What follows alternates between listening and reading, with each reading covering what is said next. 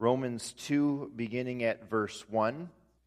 You, therefore, have no excuse, you who pass judgment on someone else, for at whatever point you judge the other, you are condemning yourself, because you who pass judgment do the same things. Now, we know that God's judgment against those who do such things is based on truth. So, when you, a mere man, pass judgment on them and yet do the same things, do you think you will escape God's judgment? Or do you show contempt for the riches of his kindness, tolerance, and patience, not realizing that God's kindness leads you toward repentance?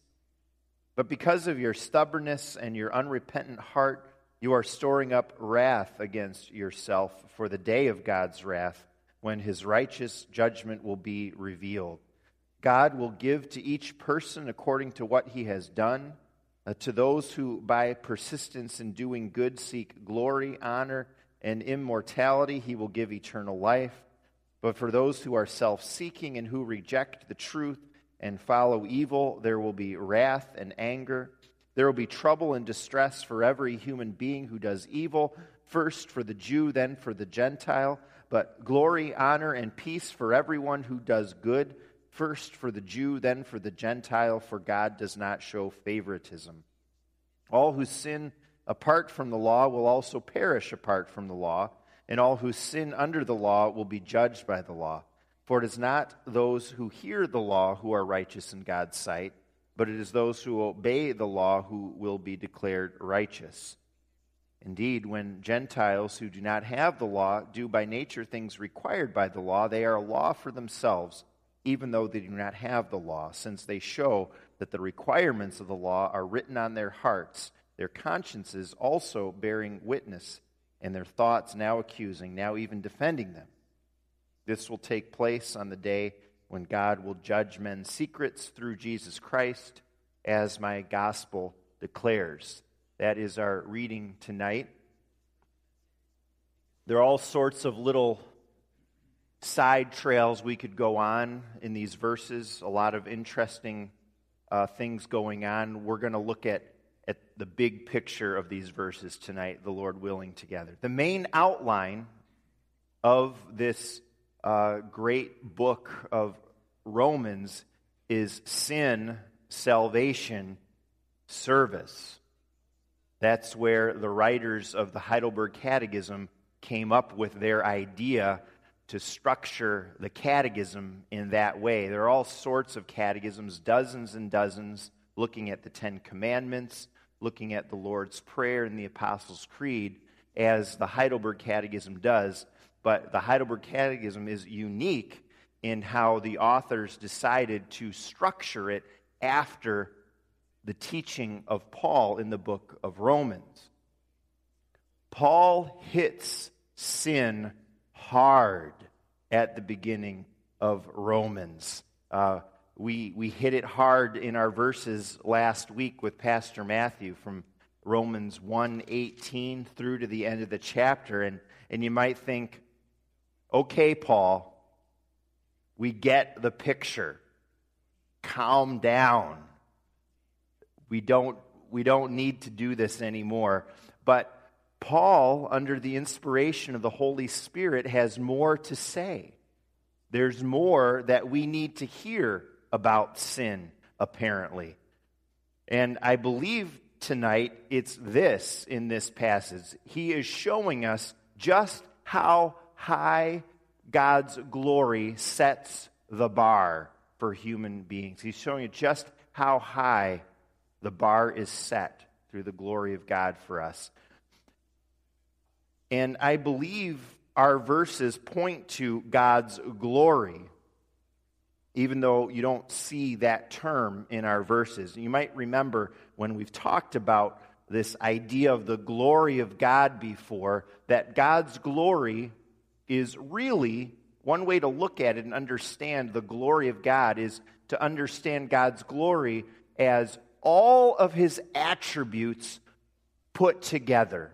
God's glory is everything God is. And we learn about our God in this passage here. We learn about his character. In verse 4, we have three attributes of God listed kindness, and sometimes it's translated goodness. Kindness, goodness is the same thing. And then two less familiar attributes tolerance and patience. And those are all nice, pleasant attributes, but we also, in this whole section, read about God's wrath. It's in 1 verse 18, and then also again in our text in verse 5. We read of God's wrath and we read of God's judgment, and God's wrath and his judgment point us to another attribute of our God, and that's what we call God's justice. All of what we learn about God, God's glory, his character, according to Paul in these verses, it sets the bar high for us, much higher than we would set the bar for ourselves. And, and this has three implications that I want to explore with you tonight. God's glory sets the bar high so that, first of all, we would view ourselves realistically.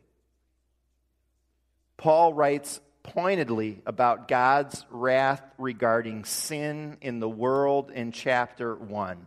We hit it well last week with Pastor Matthew. And then in our verse, Paul says, You, therefore, have no excuse. It's almost like he's been talking to us and, and sort of coming alongside us and, and, and, and looking at the world out there with us and said, see, see what's going on out there in society the impurity, the greed, the malice, the God haters, the arrogant people, the ruthless people. And, and as, as Paul's pointing, and as, as we look out, we're like, yeah, we know things, it's pretty bad in our world. All these terrible sinners and and man, we could go on all day of, of giving examples that, that we're aware of of how bad things are in the world. But then in our chapter, Paul it's Paul's pointing out, it's then it's like he, he turns his apostolic finger at us and says, at whatever point you judge the other, you're condemning yourself because you do the same things.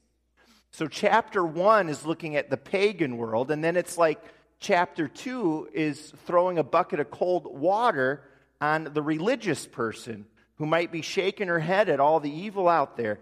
God's glory, who God is, makes us look at ourselves too. People discuss who Paul is referring to specifically here. And, and, and some people say that in our verses, he's talking to the Jewish people especially, and others think he's not.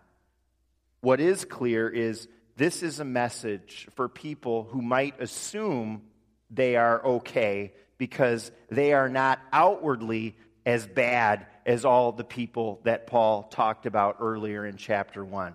It's for people who might easily look outward and judge others. In verses 17 and following, which we're probably not going to have a separate sermon on, so I just want to say something about that. Um, there, Paul is clearly talking about the Jews. And he's highlighting for the Jewish people in that day, he's talking about the law, which was so near and dear to the Jewish people, and circumcision. The Jewish people in Paul's day tended to assume that everything was right between them and God because they had those two things.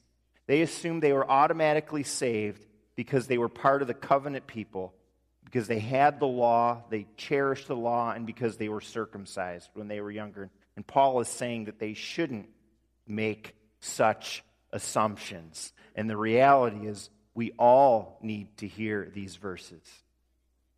How are we all guilty and deserving of God's wrath? Exactly. You know, he says it, but but how so? Well, a lot of these things at the end of the last chapter that Paul listed as wickedness um, envy, ruthlessness, faithlessness, all this stuff a lot of those things aren't about our actions, our outward stuff, but they were about attitudes and stuff in the heart. And, and then, so that means it's not about whether or not we are axe murderers, what we do outwardly. It's about what's going on in our hearts, is what Paul is saying. And Jesus makes that really clear in the Sermon on the Mount. Matthew 5 21 and 22 says, You have heard that it was said to the people long ago, Do not murder. Anyone who murders is subject to judgment. But I tell you, anyone who is just angry with his brother will be subject to judgment.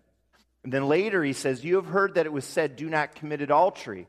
But I tell you, anyone who looks at a woman lustfully has already committed adultery with her in his heart. And so a spouse in a committed Christian marriage can be just as deserving of God's wrath based on stuff going on in his heart as a more obvious sinner. You know, and, and how many of us can say honestly, we've never ever gotten angry with anyone? I think sometimes we get angry. So Paul is challenging you tonight. He says, You. And of course, that you goes to me as well. John Stott writes, We are far quicker and harsher in our criticism of others than of ourselves. And that's true. We find all kinds of excuses for our own sins. You know, it, it, happened because I was tired. I, I was provoked. Well, it could have been a lot worse. I could have said a lot harsher stuff. I was having a bad day. I was feeling lonely. I was stressed. So we give ourselves a lot of slack, but we're very fast to notice sin and condemn it in others without considering all the extenuating circumstances that we consider in ourselves to let ourselves off the hook. Al Capone, for years, of course, was the FBI's public enemy number one uh, due to his crimes uh, in Chicago. He was a bad dude. Um, he's buried right just down the road a few miles east in uh, Mount Carmel on the north side of Roosevelt Road. On Wikipedia, I found a list of over 30 people he killed. Listen to what this guy said about his life. I have spent the best years of my life giving people the lighter pleasures, helping them to have a good time, and all I get is abuse, the existence of a hunted man. And that's human nature. To let ourselves off the hook. And we have this tendency ourselves to excuse our own wrong behavior. So think about that. If a hardened criminal like that guy could think that well of himself, how much more capable aren't we of, of making excuses for our sins as sort of normal people in society? Normal, at least people who aren't going around, you know, killing or doing terrible crimes. That's why Romans 2 was written. Romans 1 the human race has turned away from God. Romans 2, buddy, lady, you've turned away from God also. That's what it's here for in the Bible. John Stott says, We work ourselves up into a state of self righteous indignation over the disgraceful behavior of other people while the very same behavior seems not nearly so serious when it's ours rather than theirs. And so we have a very high bar for other people, and we lower the bar for ourselves. God's glory raises the bar high where it should be for us, so that we are viewing ourselves realistically. And that's, that's all this. This is about being realists, friends. This isn't about being negative about life. This isn't about a pessimistic view of life. This is about being realistic, looking at life, the universe, people, our hearts, our sin, our holy God realistically. God's word wants us to look at things as they really are instead of fooling ourselves, instead of suppressing the truth. We are deserving of the wrath of God, is what Scripture is teaching us, what the Lord is telling us through His word in Romans 1 and 2. But there's more as we look at the character of our God. God's glory sets the bar high so that we can also, secondly, view God thankfully. Paul is going to show us Jesus and our salvation full on in all details in our upcoming chapters but he gives us a glimpse of a reason for our thanksgiving in these three attributes in verse 4 God's kindness, God's tolerance, and God's patience. And I want to start with maybe the lesser known of those two attributes. Um, tolerance first. Sometimes we could call tolerance forbearance God's holding back, God's delay, God's clemency, to use a little fancier word. The reality is that humanity's offenses and our own offenses should bring an immediate outpouring of fierce judgment. Immediately. But they don't. They don't.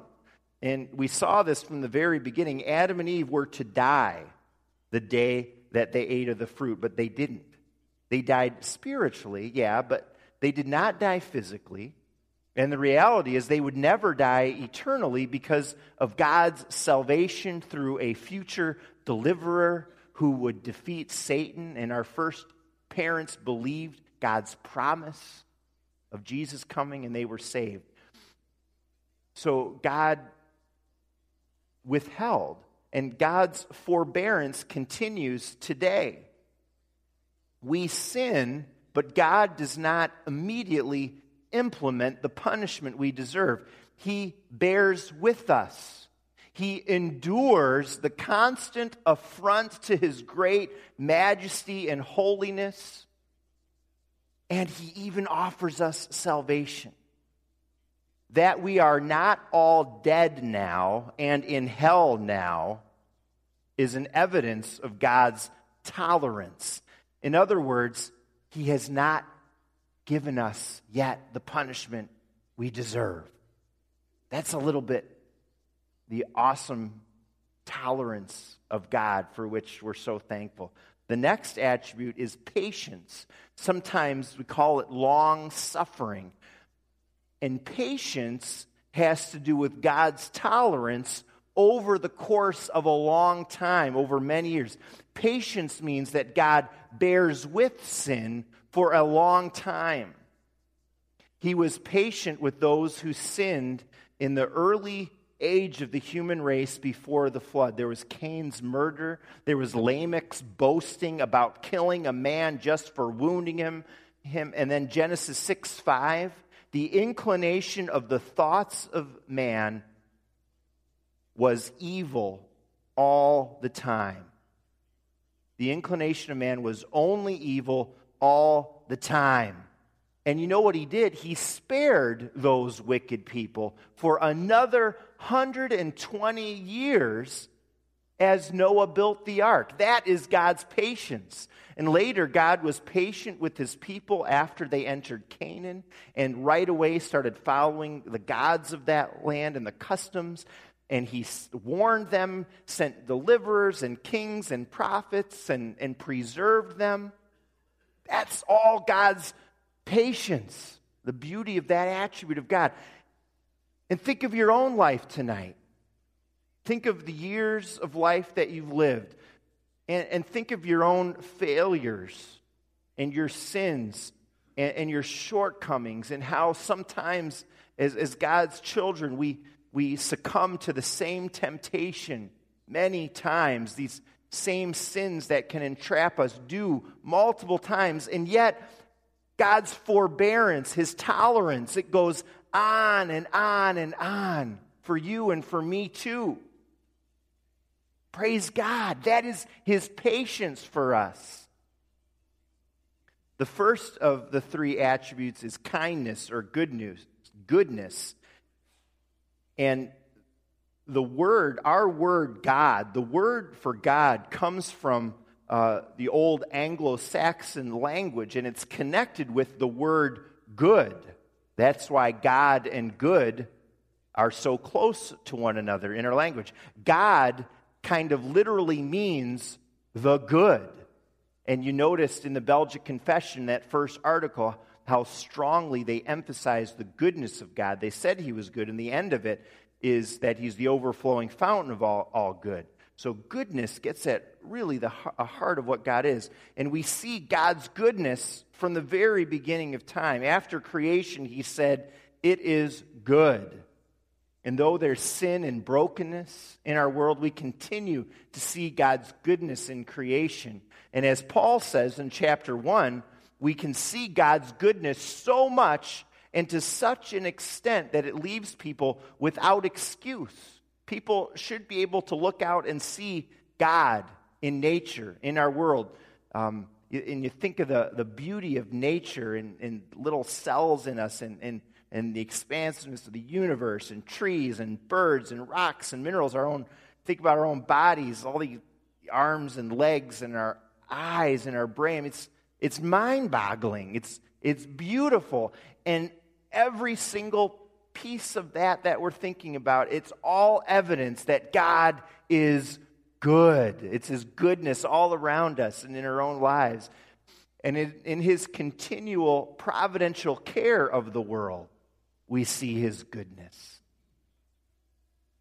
And we see God's goodness in salvation. He sent Jesus to bear His wrath for our sins on the cross. A couple weeks ago, ago, we saw the summary of the message of Romans when we read, where we read, In the gospel, a righteousness from God is revealed, a righteousness by faith from first to last. Jesus is that righteousness of God, the book of Romans tells us. Jesus is God's goodness personified.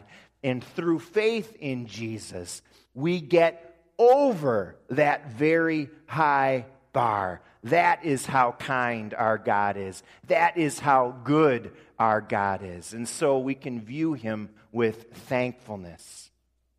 We can be thankful for his goodness, thankful for Jesus, thankful for salvation, thankful that he provided the way to get over that high bar.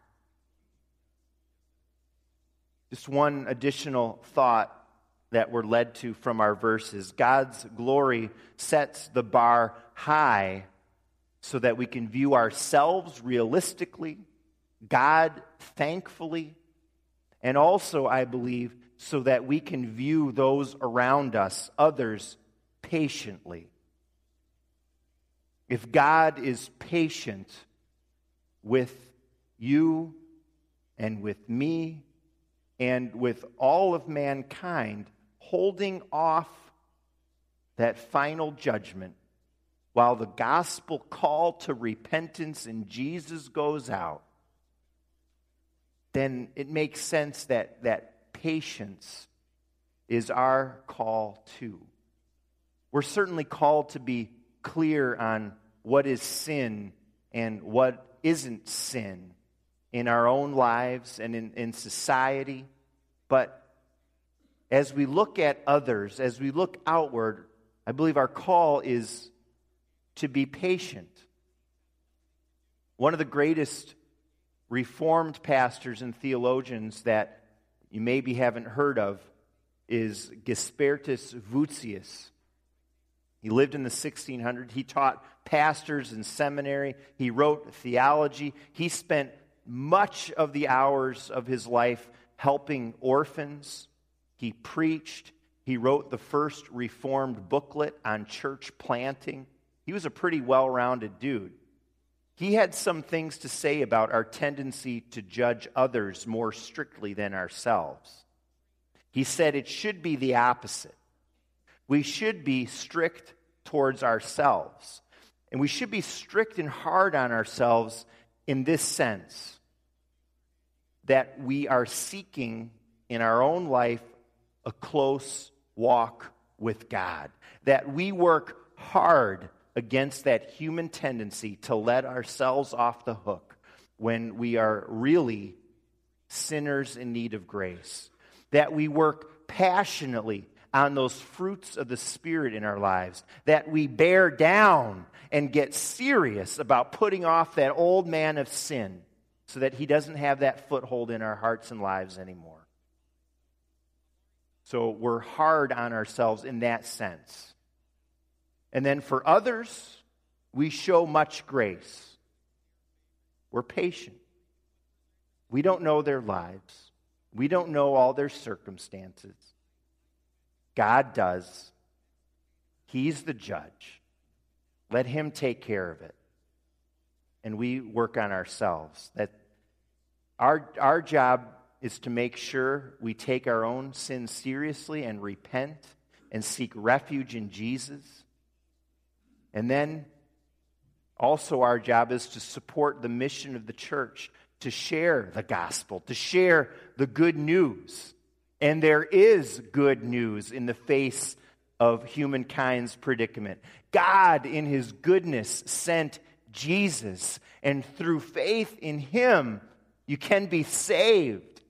And there's still time to repent because of God's great tolerance and because of God's patience. To God be the glory for showing us our need for Him, for giving us salvation free and clear, and for helping us have a patient attitude towards those around us as we share the good news of Jesus. Amen.